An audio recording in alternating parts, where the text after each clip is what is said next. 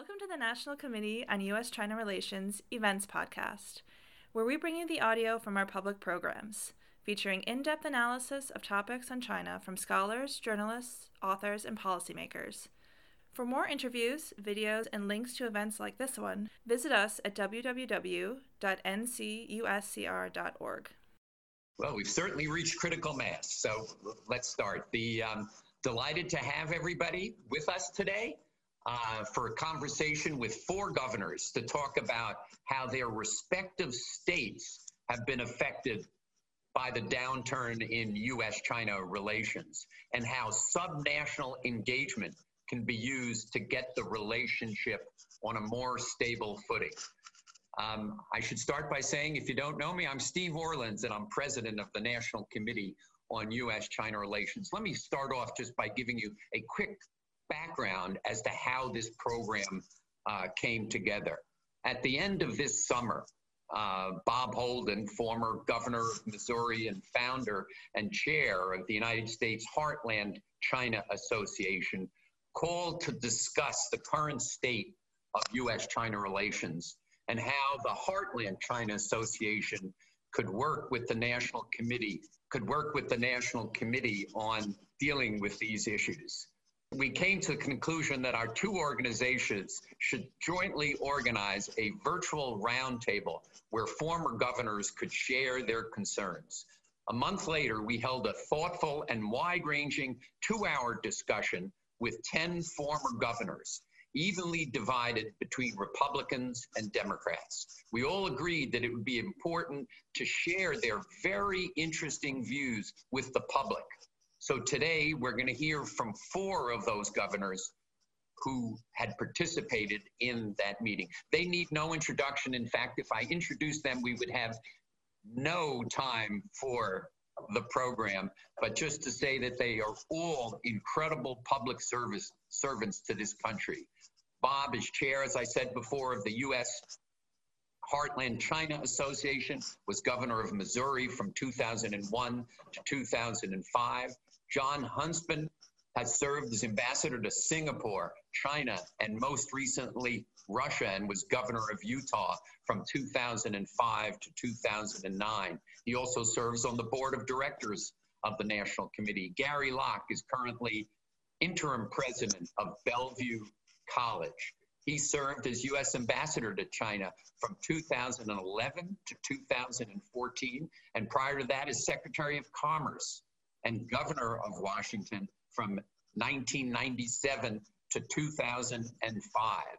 He was the first, I should know, Chinese American to hold, hold all three of those positions. He also serves on the board of the National Committee. And last but certainly not least is Rick Snyder, governor of Michigan from 2011 to 2009. During his term, he led eight trade missions to China, which resulted in an exponential increase of Chinese FDI into Michigan.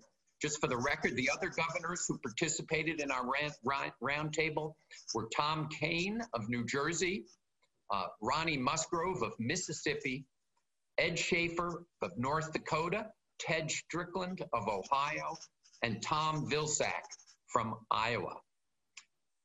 In this program, each of the governors will speak for about five minutes on how the downturn in relations has affected the state.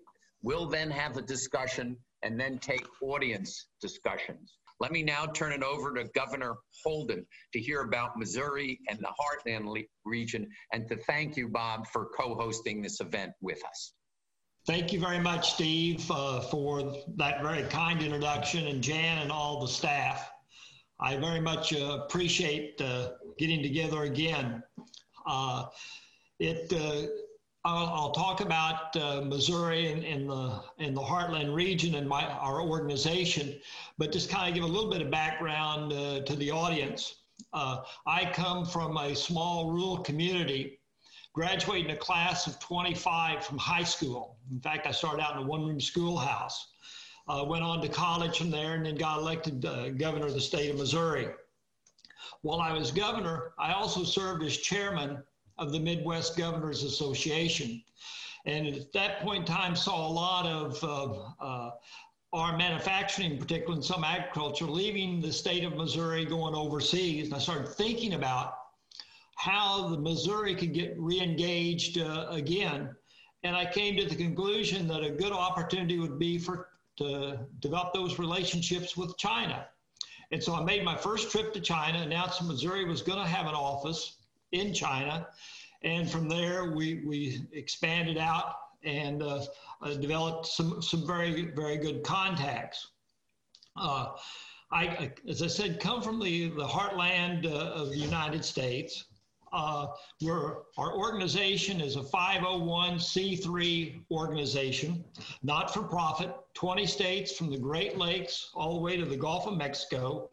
We work with governors, with mayors, with business leaders, with community leaders, cultural uh, activity, educational institutions. These 20 states, all the way from the Great Lakes to the Gulf, is what we call the heartland of the United States. And I would always tell audiences if you really want to understand the United States, understand what is going on in the heartland. And I, I still hold true to that today. Our focus is in three areas working with cultural relationships, educational relationships, uh, and business ties. Uh, today, that Steve asked me to, to touch a little bit on agriculture. What most people probably don't realize of the top 15 states in the United States in terms of agricultural production, 13 of them come out of this heartland region, 13 of the 15. Uh, we are a rural leader in agriculture. Uh, for every $1 billion in sales, that creates over 6,800 new jobs in our, in our part of the country. Uh, China has been the largest uh, uh, uh, purchaser of our agricultural products. And we want to we want to maintain that and keep it uh, growing.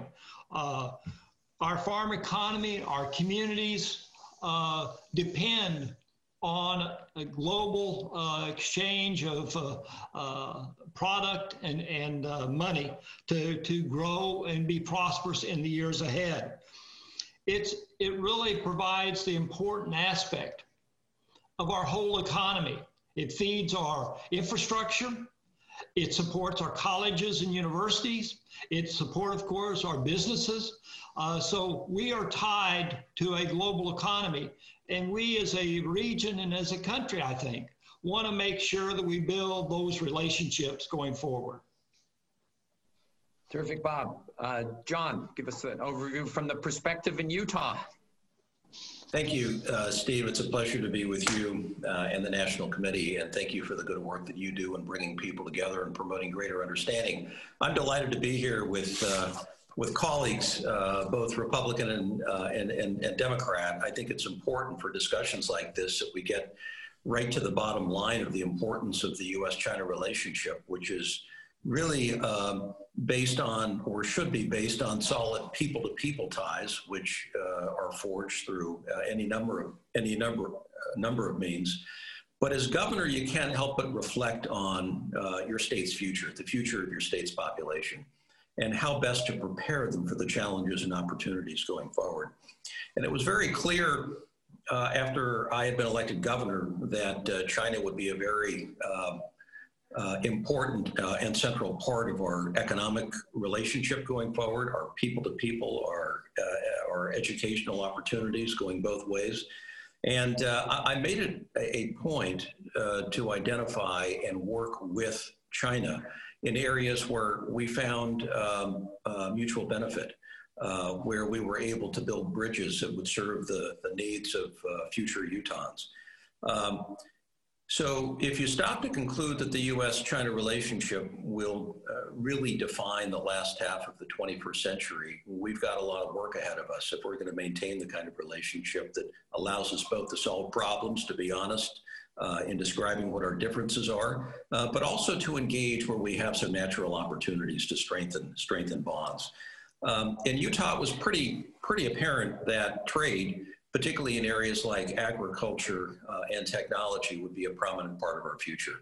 Uh, clearly, uh, the downturn in the relationship will impact our trading opportunities. We've got a lot of farmers and ranchers who have built up market opportunities, who have built bridges between the United States and China. They grow great products, uh, and, and they've developed market share. Um, it would be a, a, bad thing if, if that was jeopardized going forward uh, based on a deteriorating relationship. But I think we have to prepare for, for, for, for, for any eventuality on the economic side. On tourism, which uh, for those of you who have been to the great state of Utah, you know of its natural beauty, five national parks, uh, and the desire that many people have in all corners of the world uh, to visit this lovely destination. We made tourism a priority. In fact, I went over to China on one trade mission uh, and, and actually spoke to some of the leading uh, uh um, uh, organizations involved in, uh, in tourism.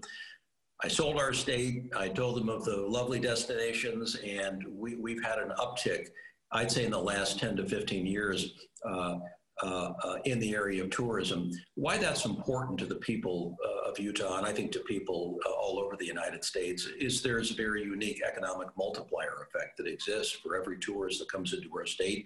Not only do they leave with a great appreciation of the American West, having met Americans along the way, but they leave money behind.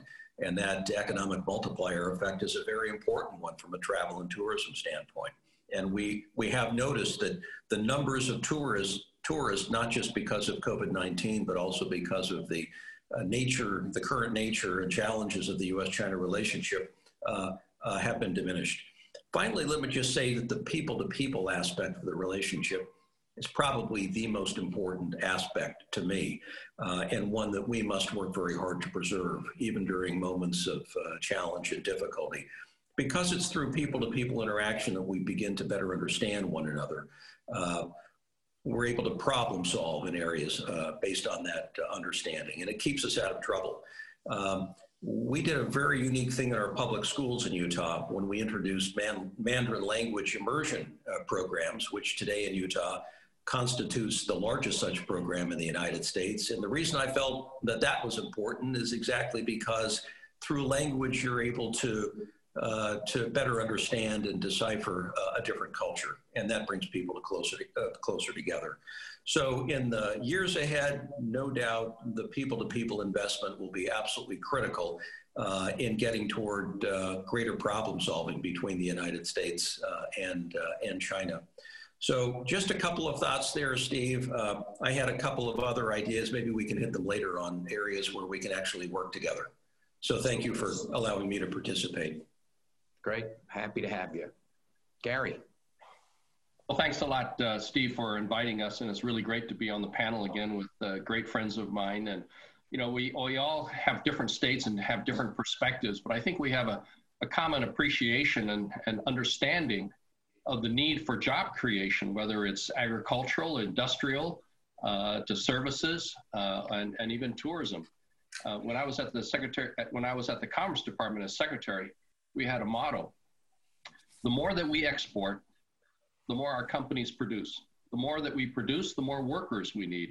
And those are good paying jobs, whether it's farming, food processing, uh, manufacturing, exports. And tourism, of course, is considered an export. It's really sale of American uh, products and services uh, to foreigners uh, who's, who are uh, supplying money and paying for those products and services. The transaction may actually occur in America, but it's the same.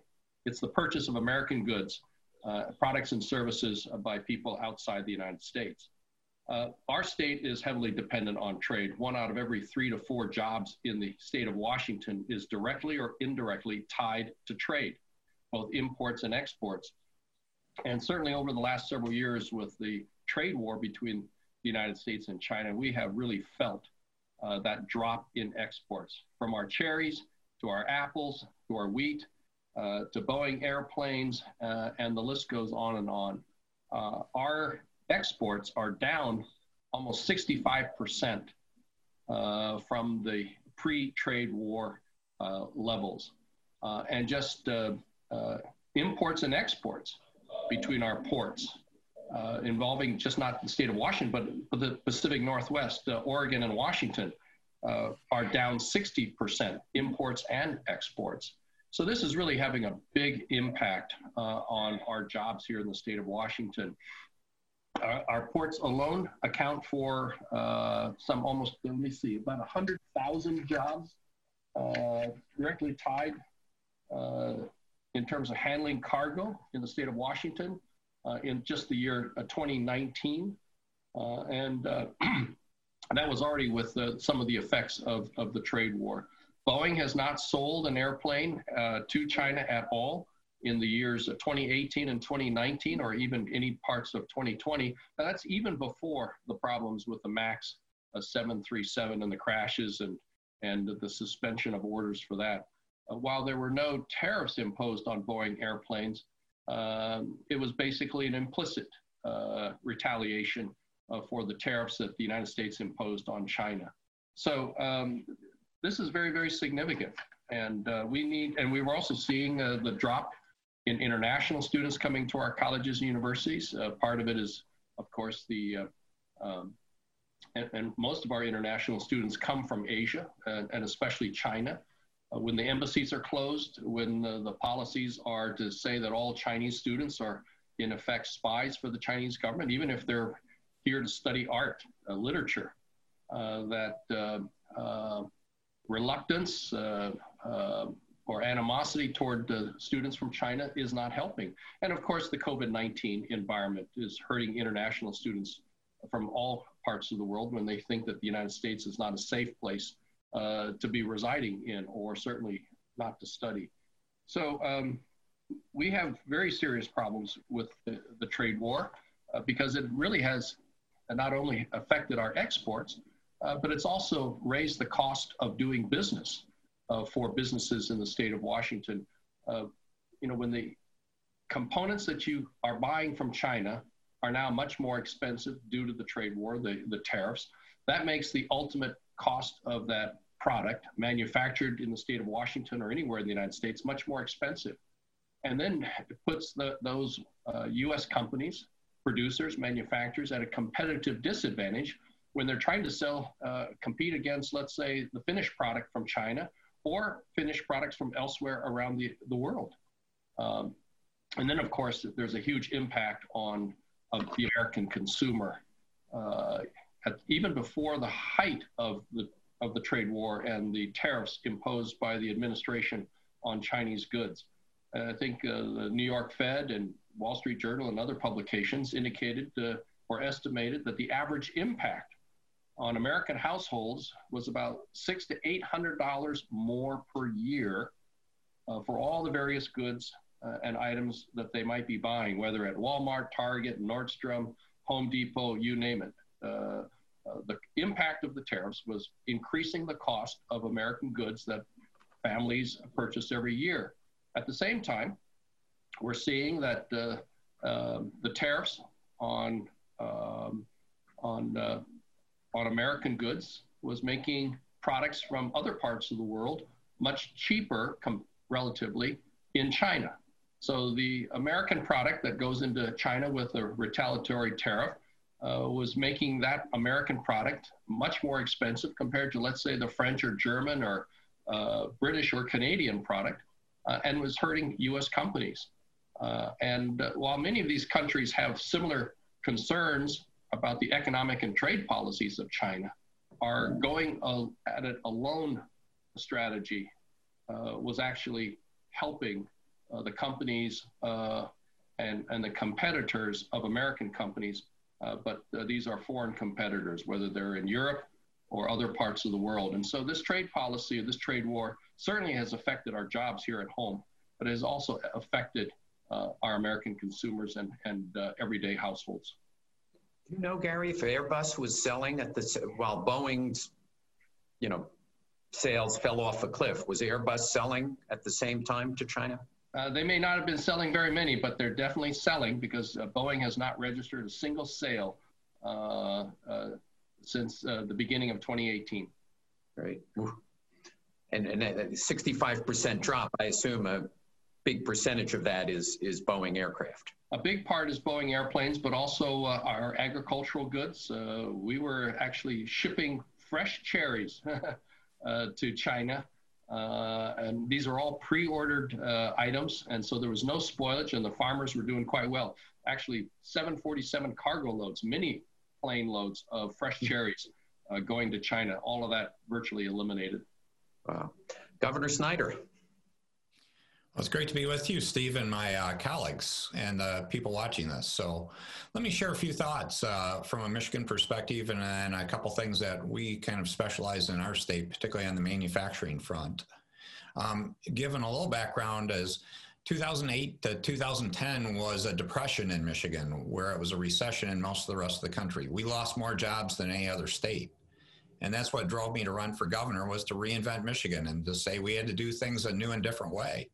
And I was fortunate enough to get elected. So the role was is how do you bring back jobs to a state? We were 50 out of 50 for job creation, and we got back to being a top 10 state uh, in that time frame. And one of the key ways to do it was to uh, go to China is to recognize we're part of a global economy. We're a manufacturing powerhouse. We're actually very strong in agricultural products. We're the second most diverse agricultural state in the nation. Um, and to do that, you have to trade. And so it was important to me to go to China, which politically was something that most people looked down on originally because with the manufacturing job loss, many people blame China for that, where the greatest cause was productivity increases in the US. So I went about going to China and it was successful. Uh, a lot of great people relationships, a lot of other great relationships. And so we became a leader in terms of direct investment coming into our state, creating jobs for Michiganders. And to go to Gary's point, we also sold a lot of great agricultural products to China. Uh, one of the other things is, is we've got fabulous universities here. And we had a lot of Chinese students going to our institutions and still do. But one of the things I would mention on the higher ed side is the big drop in higher ed that we've seen. Uh, just picking two of our biggest institutions, which would be University of Michigan and Michigan State University. Uh, in the fall of 2018, we had over 7,000 Chinese students just at those two institutions. By fall of 2020, this last year, that number had dropped below 6,000. It had dropped 16% in the course of two years. Um, that's scary, folks in terms of what it can do to our educational institutions in terms of their ability to survive, to keep going during this difficult time. Uh, because again, they tend to be the best paying students. The other thing is, is the whole academic environment. Um, there was a, there has been a need to do more to look for challenges in our educational system on the research side, and uh, there's been a crackdown on the Chinese researchers, which is not a good thing in many respects. I mean, some of it is important to national security. So it's a careful balance that needs to be done there. And I think it's creating an environment, though, that's created a, a negative environment more than a positive one. Uh, the other issue is we've actually seen it with Chinese students worried about what China's been doing with respect to how they've been handling students here. Uh, the anti-subversion laws in Hong Kong have actually had a negative effect on Chinese students wanting to be in our institutions here. They're afraid what they may say in a classroom may get back to China and create issues for their family. So, both from a US government side and a Chinese government side, uh, they've seen interests that cause them to do things in the academic environment that have made it more difficult to be a student coming into this country from China. Uh, and we need to work through those kind of issues and find a better environment for that. On the manufacturing front, um, obviously it's been a challenge with COVID and everything else there's been a slowdown. But before that even happened, though, the tariffs had a negative impact um, in terms of making it difficult to do business between the two countries, which cost jobs on both sides. Um, one of the things that I, uh, really disturbed me was how the tariffs were actually applied. One of the tariffs, in fact, were on capital goods, where literally we had companies wanting to come set up businesses in Michigan, set up factories in Michigan to hire Michiganders but they put tariffs on the capital equipment, so it wasn't affordable to bring the equipment to our country. So it continued to be an import item to us instead of a manufactured, American manufactured good. Um, we need to be smarter about how we do these things. Again, we all need to understand there are national interests, there are important security interests, there are intellectual property interests, but we need to be doing something other than broad brush strokes that create um, unintended consequences that are very negative for Americans having jobs, Americans learning at educational institutions, and us learning from one another. Um, because I think it's critically important, and I found this from my personal experiences, that it's not just about business, it's not just about jobs, but it's about people relationships and how we've done this in every area from cultural affairs to agricultural things to tourism to the great areas these uh, my colleagues have talked about. Uh, we need to encourage it in all fronts, and I think one of the best ways to do it is at the subnational level. Uh, federal governments will have their issues, but let's keep doing better things than what we've seen over the re- recent month or few months and last year or two because of COVID. As we come out of this and get vaccines, let's figure out how to work together and to do more because the more we do together, the safer the world's going to be. Fabulous introductions, really. Those are terrific. Do you think are you reflective, the four of you, are you reflective of all governors? Is this just a, you know, your job is not to worry as much about national security as the federal government. Uh, so Secretary Pompeo, in talking to the National Governors Association, um, you know, warned governors against doing too much with China. So are the four of you kind of reflective of kind of the 50 sitting governors. Um, and well, I guess first that question. Whomever wants to answer that can do it. Yeah, I'll, I'll take a crack at it. I would say generally, yes. I think not across the board in every case, but two or three attributes of governors. And I love being a governor because of part of the part of us hanging out with all these guys and the peers that we had in those days is you fa- find that governors tend to be less partisan when it comes to running a state. You're responsible for running a state and you tend to get along with people better. You, you, know you're competing. I competed with these guys too, but we had relationships. If you needed problems and help, you could talk to one another and you'd do things. And you'd also look at what's good for your state, which was to do business across the globe. And I think generally governors recognize that. And we would go out of our way. And many, many governors made trade missions to China. Not as many as some of us, but they made missions there.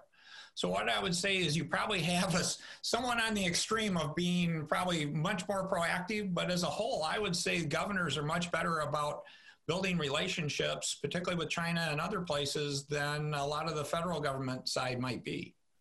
Let me just I would add, agree with uh, that. Obviously, um, you know, we have to be uh, cognizant of the national security interest and, and issues uh, raised by Washington, D.C. Uh, but you know, we're not engaging in, in national security issues if you're just helping our farmers and our manufacturers sell their made in USA goods and products into China and, rest, and the rest of the world. That's what governors are for. We're really supposed to be watching out for the welfare of our people in terms of jobs, education, a safety net. And uh, the more we can help our folks sell their stuff, uh, the more they're going to produce and the more jobs they're going to create. And, and, and these are good paying jobs.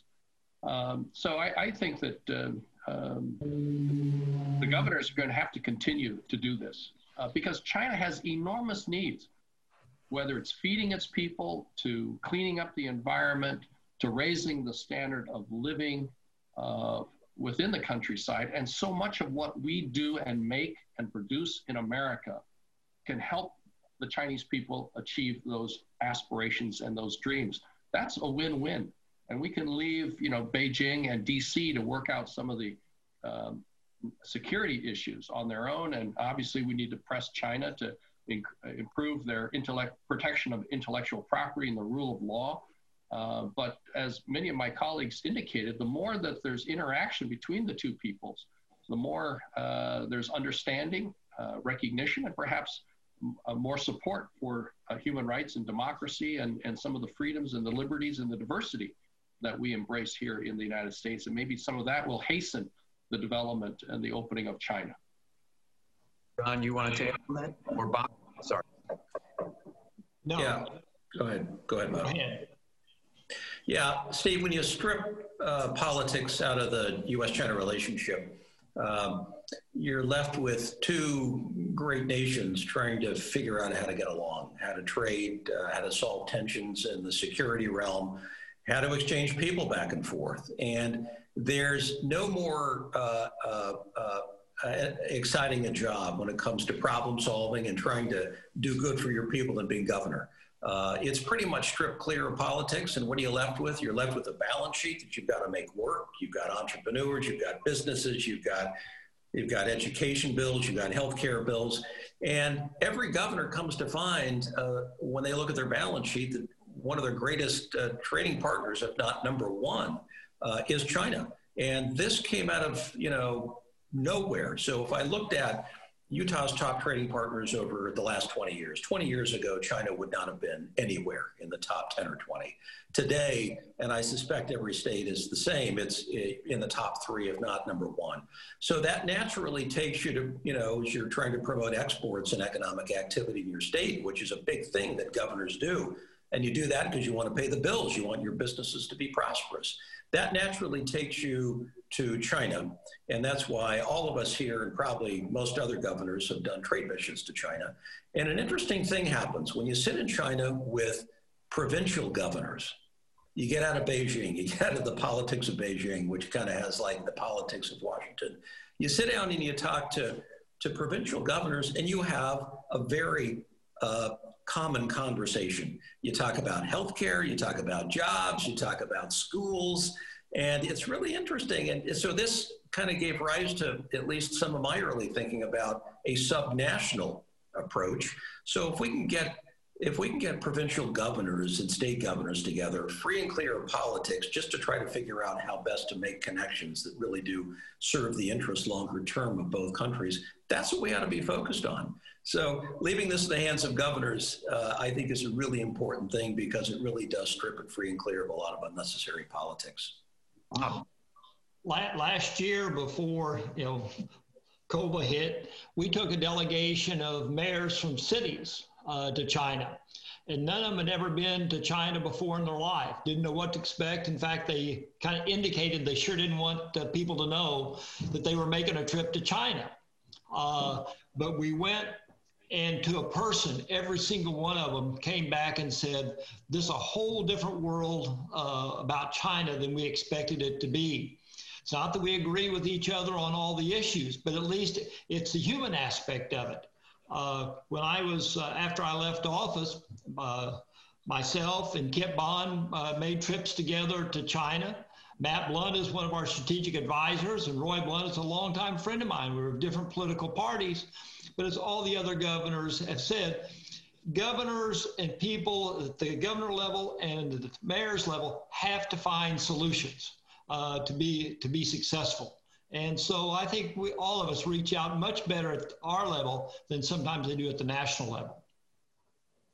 Yeah, um, I went to the heartland, Bob, to, to Peoria, Illinois, at the request of Darin LaHood, um, and spoke there. And half the audience was soybean farmers and half were Caterpillar folks. So um, at the end of it, a, a, couple walked up to me and I said, and they were soybean farmers. I said, "How's life?" He said, "It's difficult. We're not shipping. This is pre-COVID. We're not shipping our soybeans to China. They're sitting in a silo. I need to pay the interest on the on the loan for the crop, and I need to pay for the electricity to keep the fan going to keep the soybeans dry so they don't rot." And I said, "Oh, so what do you think of the tariffs?" And he and he said, "The Chinese deserved it." yeah, that that's that's was, part of a problem. It was quite quite a statement. I mean, it really was was eye opening. Clearly, not in his economic interest, but he felt the the the uh, Chinese deserve it. So my question really is: Should governors, both you and the sitting governors, be advocating for an ending of the tariffs that were put in place since January 20th, 2017? I think the governors need to emphasize to all the policymakers in Washington, D.C., first of all, the impact, the economic impact of the tariffs on their companies and on their consumers, uh, and, and hope that the administration, uh, the incoming administration, will devise a, a, a more effective strategy to uh, combat and address uh, the very real, very serious uh, economic and trade policies that China uh, has been engaging in that are contrary to their commitments uh, in terms of the international trading system and their accession to the WTO. Obviously, the United States companies Uh, and our government have deep concerns about the unfair trade and economic policies of China. But the trade war uh, is, I think, the wrong way to approach it. And uh, we need to be working with our allies and, and countries uh, that all around the world who have similar concerns with China's uh, uh, policies. but our allies and their companies are actually benefiting from the trade war because they're not seeing tariffs on their products, which makes that German that widget, Canadian widget, much cheaper in comparison to the American widget when we're trying to sell that into China. Right. We're, we're effectively creating trade diversion. So the China's getting the goods, they're just getting them from somebody else at a cheaper price. So that's clearly, clearly right. Others think that we should call for a rollback and ask sitting governors to do that. And the second part of that question is, does China, did China ever play in a governor's, in your governor's election, in your election as governor? Not that I'm aware of. Uh, and and I, I didn't, you know, seek that support. But I mean, I, I think that we need to roll back uh, the tariffs because what most people don't fully understand is when they buy our product, it not only helps, say, the soybean uh, uh, provider, but it also puts money into our schools, it puts money into our infrastructure, it puts money into our technology, it puts money in all aspects of our economy uh, because of uh, their participation. Steve, I, I think that uh, I think that governors can play a, an important role when it comes to uh, informing Washington policymakers about economic impact uh, on their state and, and, on their region. Oftentimes, governors are closer, uh, which is interesting because governors really don't have a foreign policy portfolio to speak of. I mean, that really constitutionally is a federal um, federal prerogative. Um, but I think we, we have an important role to play when it comes to keeping members of Congress briefed on what their choices uh, and decisions are having the impact at a local level. I think that that is that, that is absolutely correct.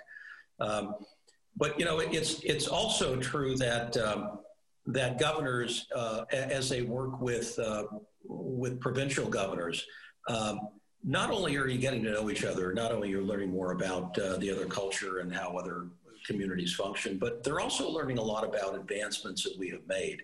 For example, intellectual property protection came up uh, a, a, moment ago, and you know that's probably the most pernicious issue we have in our uh, in our in our trading discussions right now, um, and one that's really going to have to be dealt with over time. And I'm convinced it won't be until uh, local Chinese entrepreneurs feel they have a stake in the outcome that they'll put pressure of their own on um, on um, uh, uh, on Chinese decision makers.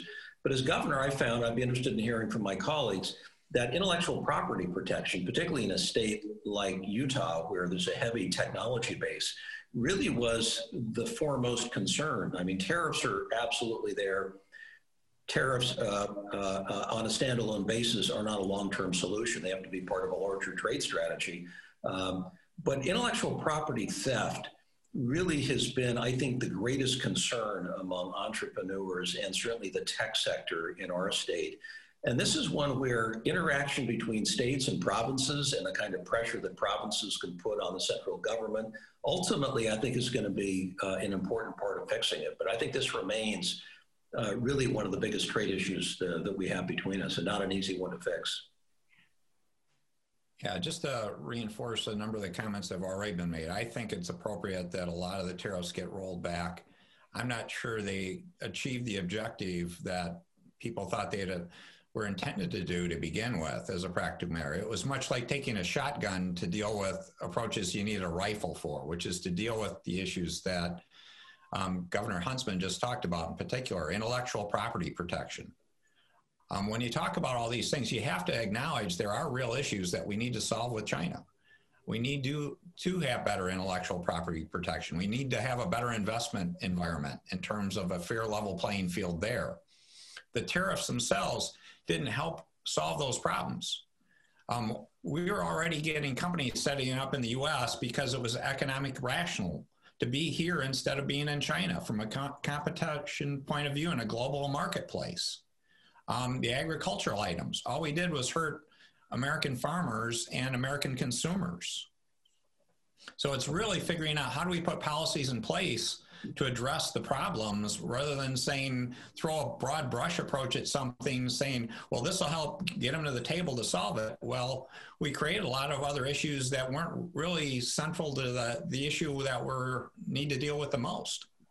Should governors that Governor Snyder, that raised the question should governors be advocating a bilateral investment treaty between the United States and China, where kind of job creating investments, not investments in the national security area, but investments in Michigan and Ohio and in a lot of the kind of Rust Belt areas uh, would be enhanced.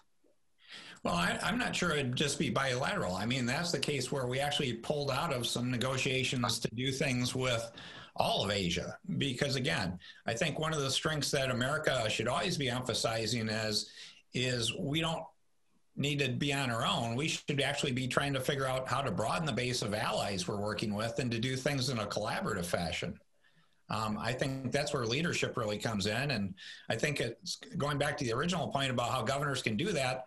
Look, look at the pool that our country's drawn on to find ambassadors to China. It's governors like these two great guys we got here, and we've had a couple others do that job. So it's pretty cool to see uh, the need to do that. But I would encourage more multinational work as much as bilateral work. Yeah.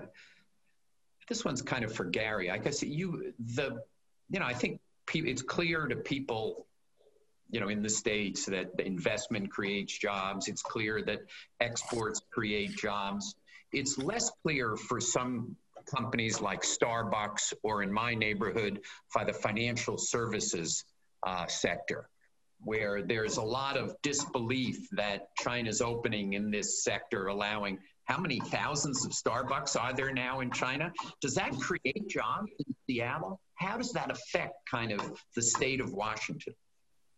Well, certainly it, it creates jobs. It may not create, uh, you know, thousands and thousands of barista jobs uh, uh, in the state of Washington or the Seattle headquarters for Starbucks because all those baristas are in China. Uh, but the design of those stores, uh, the management, uh, that's still all creating. Anytime you're building a huge multinational company like Starbucks, or whether it's, you know, a Ford Motor Company or or um, you know a, a, huge pork producing uh, facility, um, agricultural uh, firm. You're creating jobs at the headquarters. You're creating all the people in the management and the financial services and all the accounting and and and um, uh, related uh, support functions in law and finance and everything else. So it does create jobs. It does create jobs. I mean, the more that our American companies can grow and sell their stuff and do business around the world, you're going to have more people here at the headquarters in America supervising, strategizing, designing, um, marketing, and, and things like that. And so that creates jobs. It creates jobs. I, don't mean to focus on Gary, but since you are the Chinese American uh, governor on this call, uh, talk about how our China policy has kind of um, reinfor- kind of an, uh, uh, an increasing racism in the United States and talk about what governors should be doing at the state level to combat that racism. You know, I, I may be uh, Chinese American in terms of heritage, but I actually think Jon Huntsman is perhaps in many ways uh, more Chinese than I am, being because he's lived in China so many in, in Asia for so many years and speaks fluent Mandarin, and I actually speak kind of the grew up on kind of the peasant dialogue uh, dialects of, of, China and southern China. Uh, let me just say that that is one of the disconcerting and troubling aspects. Uh, I think for any person concerned about civil rights and civil liberties and, and just human progress in America. Uh, you know, we, we started in the in the 1800s or the mid 1800s, starting with the uh, California gold rush. We had large immigrant groups uh, coming from China, and then the laborers who uh, actually completed the Transcontinental Railroad when it was stuck outside the mountains of California. It was the laborers from China with their knowledge of dynamite and explosives that, really rescued uh, that huge project. Um, but um, you know, there's there's been uh, a lot of hostility toward Chinese Americans or Chinese, whether the Chinese Exclusion Act and later on laws that prohibited foreigners, uh, pri- aimed primarily at Japanese and, and, Chinese from owning land in the United States and certainly uh, on the West Coast, uh, to the internment of the Japanese during World War II, even though their sons uh, uh, volunteered and became uh, the most famed uh, decorated military unit in U.S. history, the 442nd Regimental Combat Team. Right now, we're seeing a, a backsliding in which all things Chinese are almost viewed as suspect. Chinese students are suspect. Chinese researchers are suspect, as Governor Snyder indicated. Um, Chinese companies are, are, are suspect, uh, whether it's in social media to uh, even uh, uh, the assembly of subway cars or buses. Uh, you know, there's not much high tech in, in a bus, but um, I mean, I, I, don't know, but people are afraid that buses made by a Chinese company, even though assembled in the United States with union American workers, are somehow going to spy on Americans. Uh, and, and the list goes on and on. And we've seen, of course, um, um, rhetoric uh, from the administration saying this is the China virus, the Kung flu virus, the Wuhan virus. And that's really discouraging because we're seeing acts of violence uh, and harassment toward not just Chinese Americans, but all Asian Americans. Uh, and that's most unfortunate. We really need, and I think that's where the, the governors can play a role to stand up and say, hey, you know, we may have very specific and legitimate concerns about the, the policies coming from the Chinese government but let's not tar all Chinese people with the same brush. Uh, we need we need leadership, um, moral leadership. And I want to say that when George W. Bush was president, right after the attack on the September 11th attack against the United States in a cabinet meeting, he very forcefully said to the cabinet that we need to make sure that what happened to the Japanese Americans during World War II is not repeated uh, in the aftermath of September 11th attack that we cannot tar and feather all Muslim Americans uh, for the acts of a few, uh, and the way that we tarred and feathered uh, and um, incarcerated all Japanese Americans, at least on the West Coast, um, for what happened in World War II. On you, you put in place, as you mentioned in your opening marks, the, remarks, this phenomenal K to 12 Chinese education uh, program in the Utah schools. Um, every report, whether it's the report from policy planning in the State Department to the House Intelligence Committee, says we need more Chinese speakers in the United States, period. We need more people who understand China better, not only in the State Department, but in Commerce, Treasury, Homeland Security, Defense, you name it. Why has that initiative not been picked up by other states, or has it? And I'm just not aware of it. You know, I haven't followed Steve the extent to which it's been picked up by others, but I suspect there, you know, every state will have uh, local politics to some extent that will make it difficult, particularly when it's Chinese language in today's uh, ch- challenging environment. But but for me, I I saw it as how do you best prepare the next generation of of young kids to perform on the world stage? Because um, it doesn't matter whether they get into business or their academics or in the legal field or whatever it might be, they're going to encounter um, uh, some aspect of, uh, of China uh, in whatever it is they do. You, you just can't have the United States and China on the world stage as you look at the decades to come without um, coming to the conclusion that we're going to run into each other. And there will be challenges stemming from that. There'll be huge opportunities as well. So, what better way to equip young people to prepare for their future than giving them the gift of a language, which yeah, they may be conversant after you know they finish high school. Uh, that's not as important as the fact that it's through language study that they're able to. It's a lens through which they can view culture and better understand somebody else who they've never met. So we had kids, you know, it didn't matter whether they were urban or rural, rich or poor, black and white, black or white.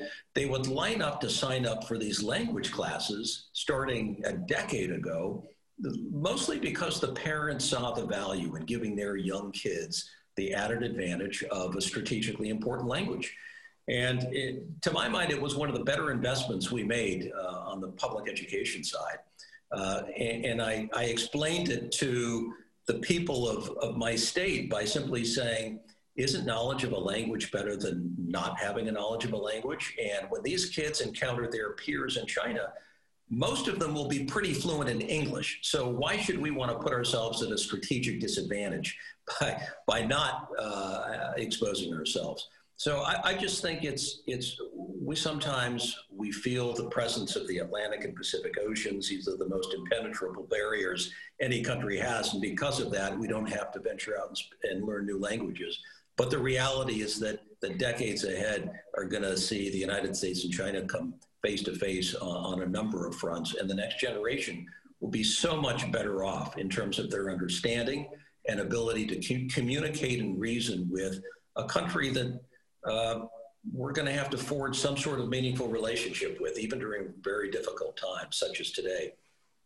We have literally dozens of questions that have come in from the audience. So let me start getting to them. But before that, while I go through them, let me get to what Jon had suggested. What should the subnational level be doing? What should the governors of the 50 states be proposing um, with respect to China policy? Rick, you want to start with that or? You need to unmute though.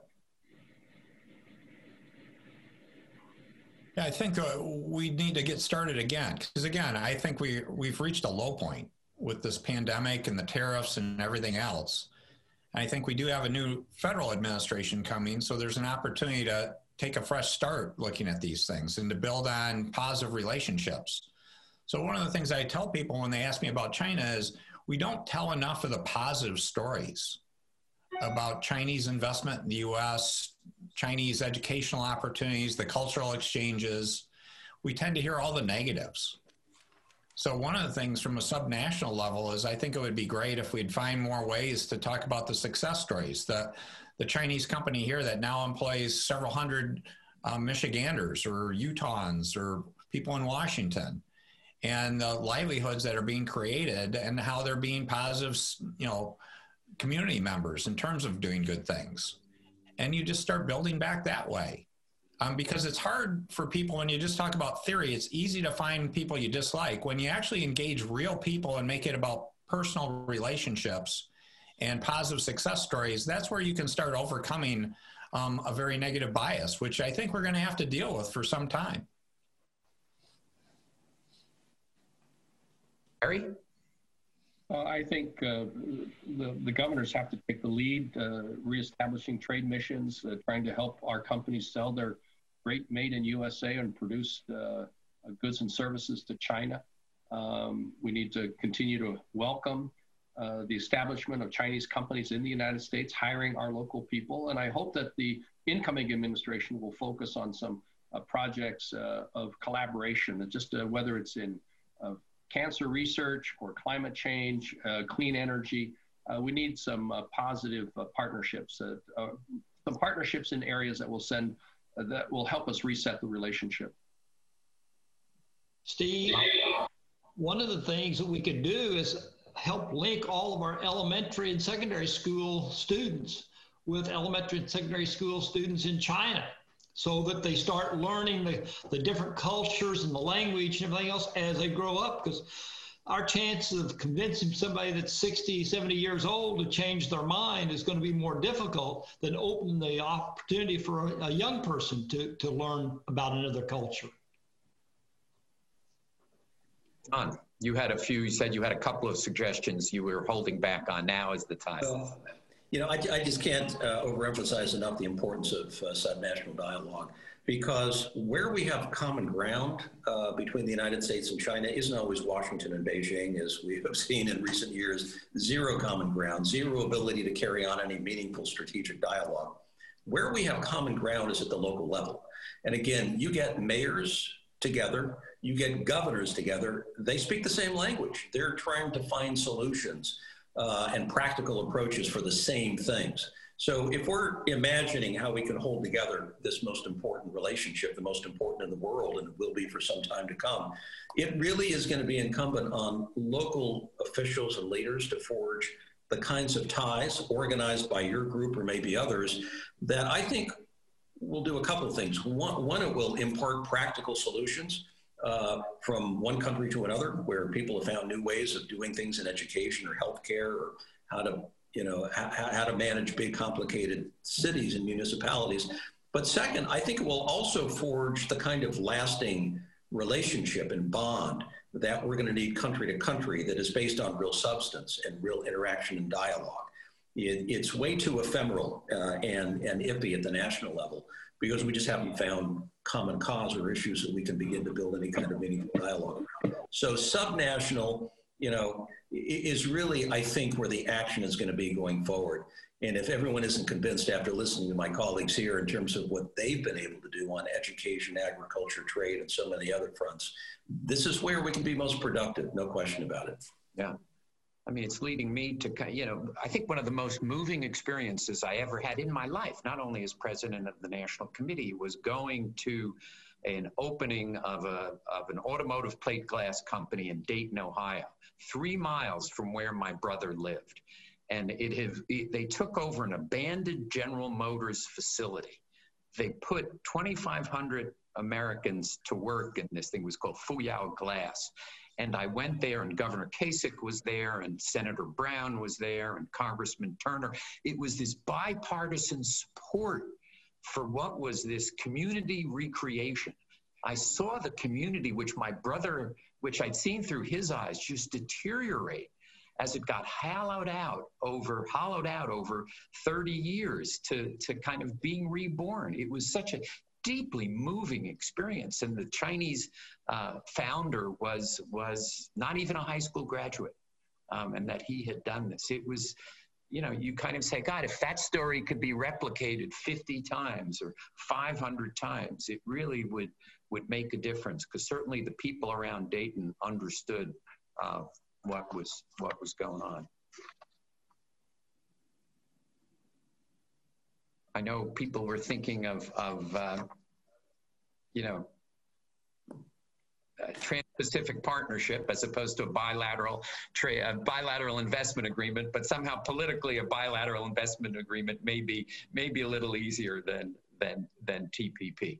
Um, some audience questions. One from um, from Mark Cohen at uh, University of California and, and at Berkeley.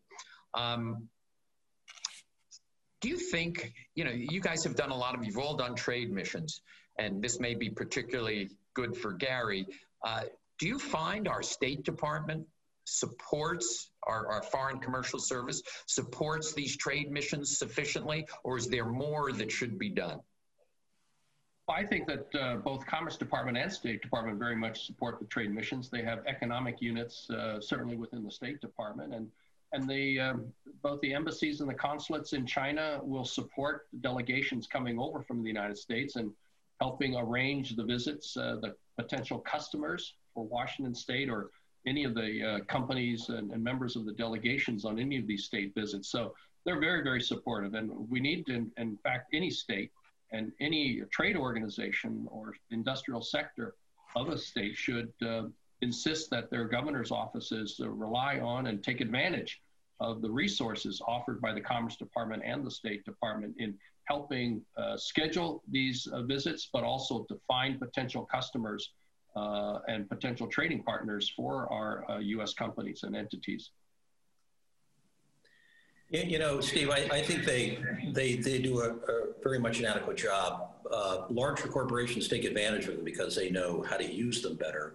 The smaller companies and entrepreneurs probably are, are left out uh, a little bit. But what concerns me is when we start uh, revoking visas and shutting down consulates, it just restricts and reduces our reach. Uh, and I'm not just talking about diplomats, I'm talking about the business community because China's a complicated market, and generally uh, businesses going in, they like to learn all they can. They like to consult with Commerce Department staff, with the embassies and others, and and and that's a good thing to do. What I think we're going to see, uh, and we've seen this already, and, and Governor Snyder and others probably have uh, probably set the standard on this, is is opening state trade offices. So states are becoming a lot more active on their own, almost creating their own trade promotion facility um, and uh, staff that really does help local businesses, which which I think is a good thing, and we're probably going to see a lot more of that, just given the the size and complexity of the U.S.-China commercial relationship. Yeah, Steve, the part I would add is, is I found them to be very helpful in terms of the embassy people, both from Commerce and State when we were on our trade missions. Uh, they were proactive, and I found it good intelligence. They would want to give us briefings, and to go to Jon's point, they would also we would be taking delegations of smaller companies along with us uh, to get them introduced, and so we'd build that tie.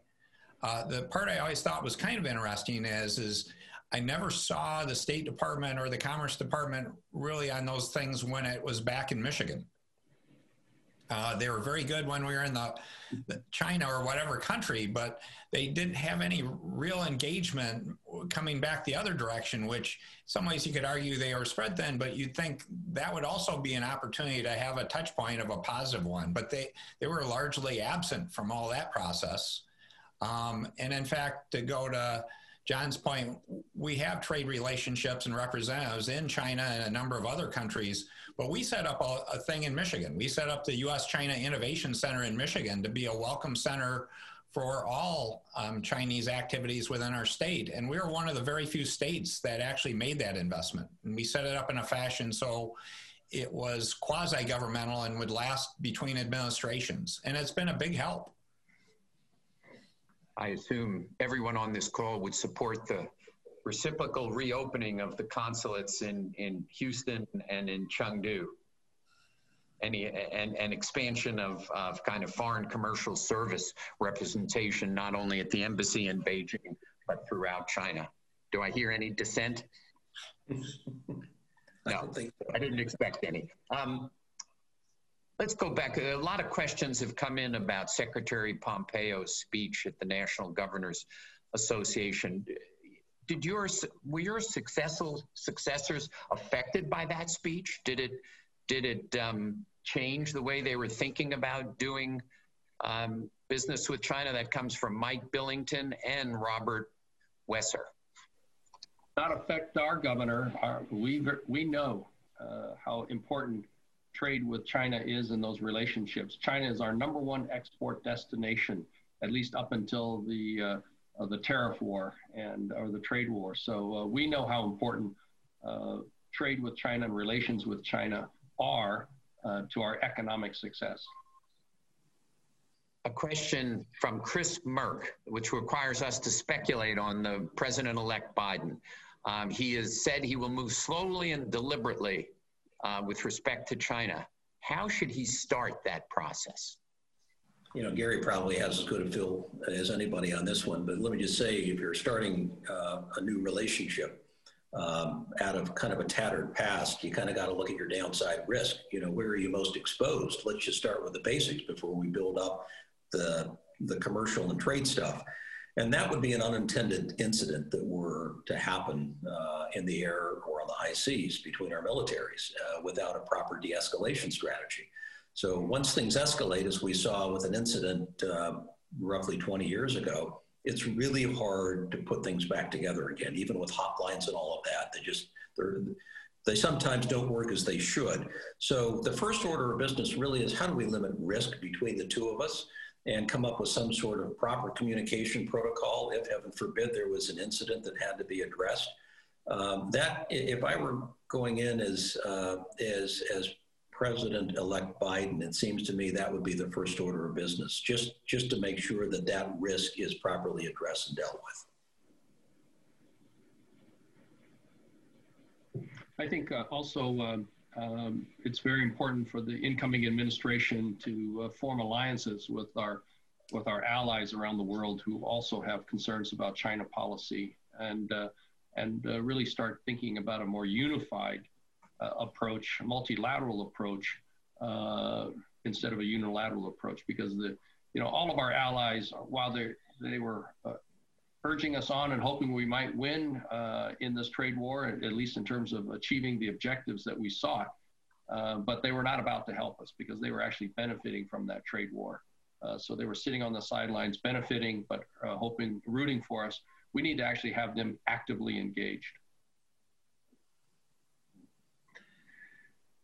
An interesting. I guess I need to ask this, Jon, because it's it's for you and it's from Bob Cap. Uh, and like you and me and Bob, we're the parents of uh, adopted children from China. As the relationship tanks, what are your thoughts on the impact of this darkening relationship on these adopted kids, some of whom are fully adults by now. And I guess I would add to that is there some positive kind of role that they could play? Well, they can be, and, and Bob is terrific. I've learned so much from Bob over the years uh, in, in a number of different areas.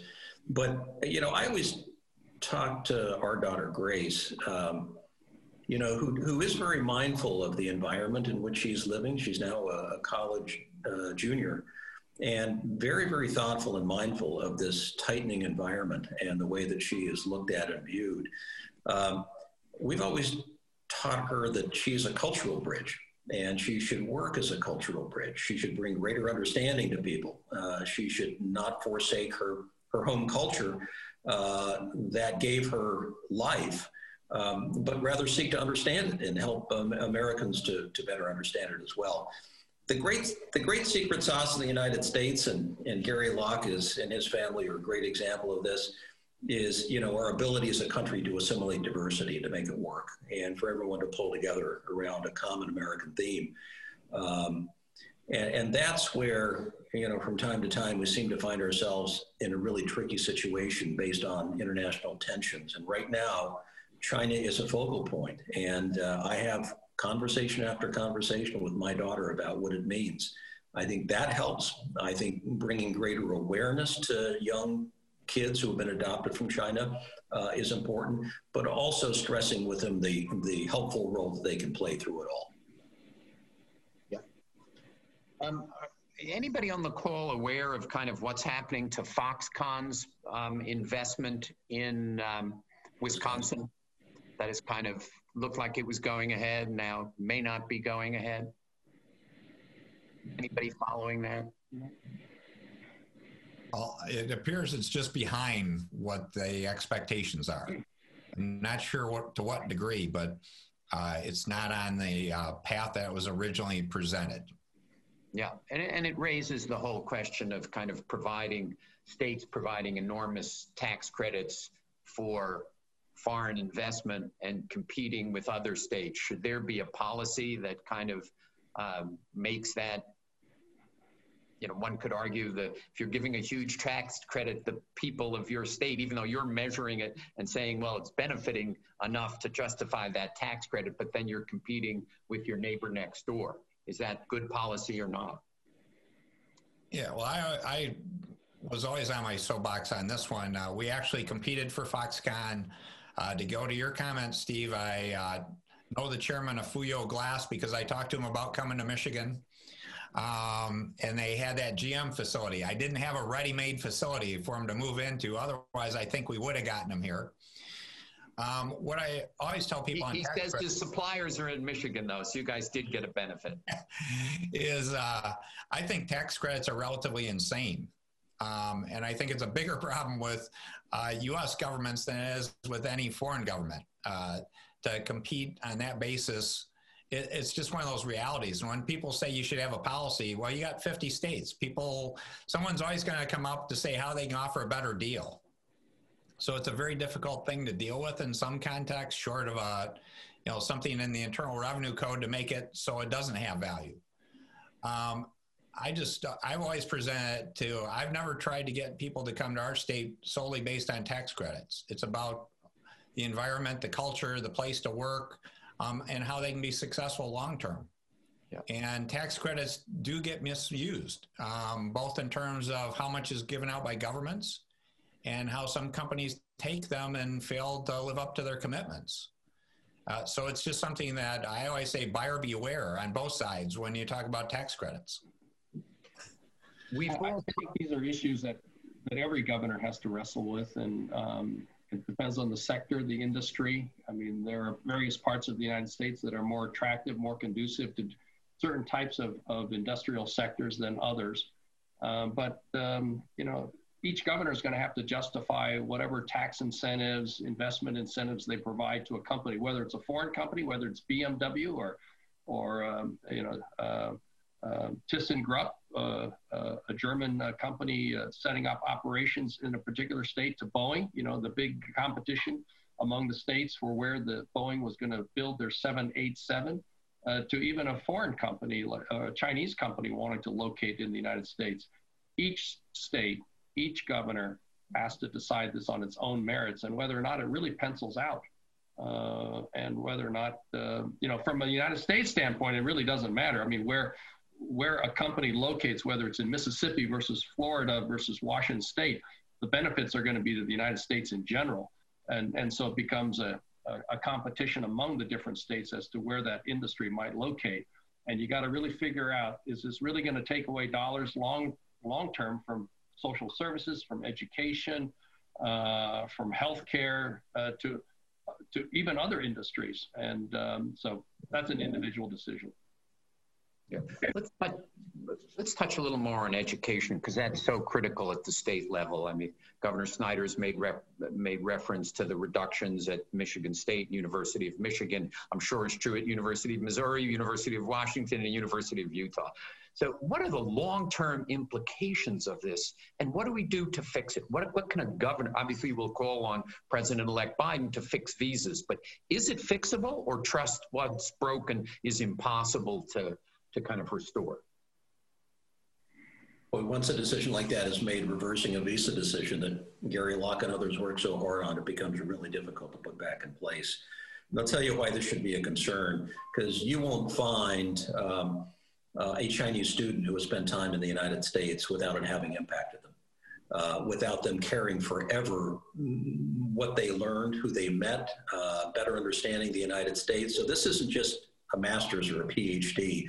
This is a, a, deeper understanding of the United States and its people. Um, I mean, I look at the senior ranks of Chinese leadership right now, and I can I can tell you those few who had exposure to the United States, undergraduate and graduate. In fact, there's one who really leads most of their economic uh, policy discussions, who was both undergraduate and graduate in the United States. And it, it, it's enormously beneficial in helping to understand a system that to most outside observers here in the United States is very complicated. Uh, Chinese leaders don't don't have um, a profoundly deep understanding of how our, our system works. But those who have taken the time to, to go to school here, be educated here, they have a huge advantage. And it works both ways. And so so do Americans who, who have been to school in in China. So we are by by narrowing the gap on uh, on visas by by making it more exclusionary and more difficult to travel back and forth, we're just doing ourselves enormous long-term damage. Uh, where we could be reaping the, the longer term, deeper understanding of those who were able to take advantage of such programs. Gary, did you want to comment? Then I'll then I go to my final question. Well, it's you know encouraging more visitors to each other's countries is in both of our political and economic uh, self-interest. I mean, Tony Blair said many years ago that diplomacy first starts with people-to-people exchange. And the more Chinese are exposed to American democracy, our diversity, um, our history, our culture, uh, um, and especially our freedoms. Um, you know, certainly we have problems, but at least we openly admit those and, and confront them and try to address them compared to many other countries. But the more that the Chinese and especially the students can see how America operates and understand the secret sauce of our success, that entrepreneurialism, that uh, rule of law, uh, and, and uh, you know, uh, constant innovation uh, and protection of intellectual property, the more they're going to want that for, in their own countries.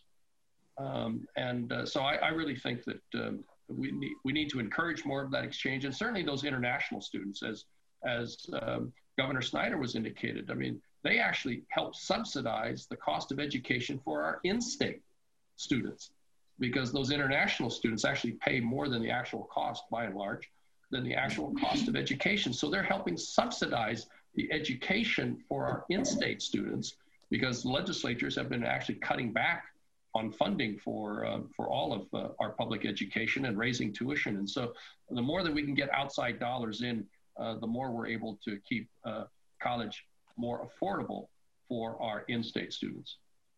Yeah. I, I had a student when I taught at uh, Webster University, and at the end of the year, I'd always let them talk after I turned in their grades. and she was from China. Uh, and she got up and she said, Governor, I will not go back to China the same person that came to America.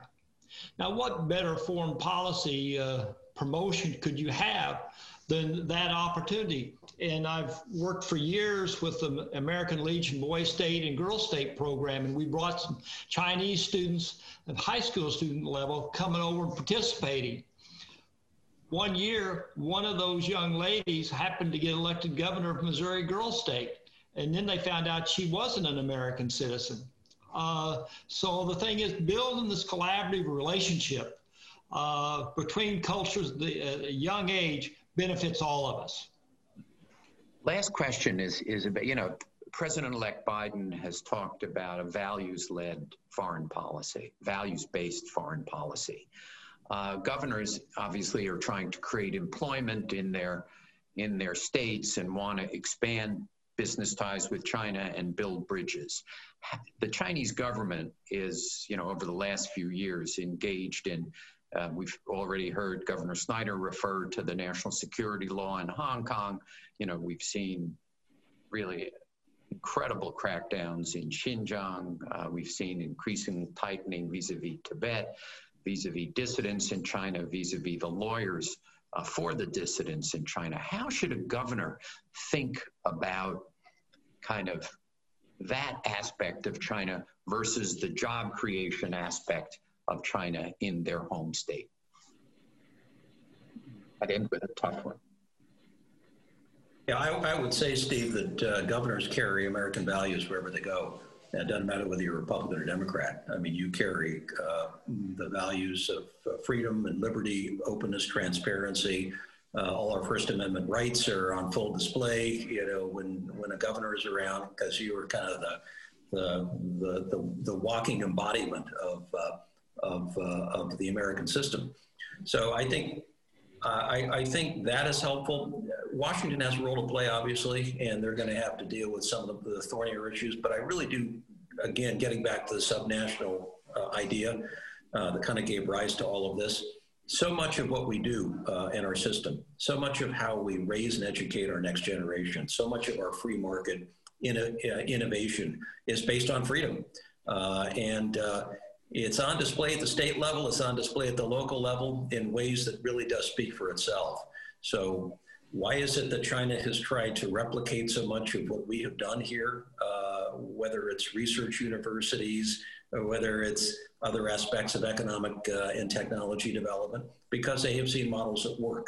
So, our values are going to be um, um, uh, in, in, in, in contention. We're going to see the world differently. We're not going to be able to solve a lot of our problems, nor should we expect to. But uh, leaders at the local level, particularly uh, governors, they, they really do, and all that they all that they do uh, as governor, um, carry with them the values of the United States. Certainly, the governors can't ignore um, the concerns that uh, we as Americans have about some of the human rights and uh, issues uh, occurring within China or how China treats its people. Um, we, we have to acknowledge it. We can't turn away from it. Um, but at the same time, we can talk about how we in America try to address these issues. Uh, just as Jon was saying, um, um, China tries is trying to emulate so much of, uh, of what we do in America. And I think that the more that whether it's students, whether it's business uh, visitors, uh, or government uh, government officials from China that might be here on a trade mission, looking at it for investment opportunities where they might be able to locate a factory or set up shop here in the United States. Uh, during those interactions with our local and state officials, they can we should have those discussions about how we are trying to address some of these uh, very same issues uh, and how we openly confront them, uh, how we try to learn from our mistakes, and how we're always trying to move forward. That's a in huge contrast to what occurs in China, where everything is swept under the rug, where ethnic minorities really have little chance of uh, reaching high positions in government or business uh, or academia in, in China. Uh, and, and how women, uh, almost very few women are in high roles in China. So we have much to be proud of. And, and even though we have problems, um, we should be proud of how we have tried to address them and how much we have, how much progress we have made on so many of these issues. And that can actually stand out in contrast to the way that China has approached it. So we shouldn't shirk uh, away from these tough issues, and we can openly admit that um, we have similar issues, uh, but we're trying to deal with it in a very transparent uh, way and trying to move forward. Rick? I just reinforce that. It's important on any of these issues that we have to acknowledge differences that we have or things that are important to us. Just like I talked about intellectual property earlier and the trade things, that human rights are something that represents America. So you can't just assume it's all Pollyanna. It's important to put the issues on the table, but then say, how do we constructively keep moving forward in areas we can, while at the same time trying to increase understanding and the need to um, address some of these kind of things? Because uh, these are tough issues that um, they have a fundamentally different perspective on than we do. And some of them we do have to work through. Some will work out more naturally, but the civil rights issue is a huge one that I think we're going to have to continue to have dialogue on it and figure out how to strike that right balance uh, as opposed to just simply pushing them away and closing the door. How do you keep the door open? How do you keep growing together and learning from one another so our point can be received in a more constructive way? Bob. The more open we are, the better we are the better, better situation gives us the opportunity to truly influence and change attitudes. You can't force it, but what you can do is open the door so people can see a better way to approach it. And I think that's the best way we can deal with China and the rest of the world. The, I have, I think I've run way over, which is unlike what the National Committee uh, generally does but that's because I was absolutely entranced in this in this conversation. You know, people always are calling me these days and saying your life is really difficult because U.S.-China relations are so difficult, and it must at times be depressing. And the truth of that is, it is difficult, and at times it is depressing. But when I have a meeting like this, when I talk to four incredible public servants like who have been represented on this call, um, I'm fond of saying, you know, my heart soars like an eagle. And but it's really it's so impressive. You guys have been terrific. Um, I think this has been a wonderful, informative program. Um, I'm happy that you've been governors, and I hope that you continue to play a role not only in your state but at the national level because your your your thoughts and your views are so incredibly valuable. But thank you for giving so generously of your time, um, and thank Bob for helping put the Governor Holden for helping put this together with the uh, the, the, the U.S. China Heartland Association. For more interviews, videos, and links to events like this one, visit us at www.ncuscr.org.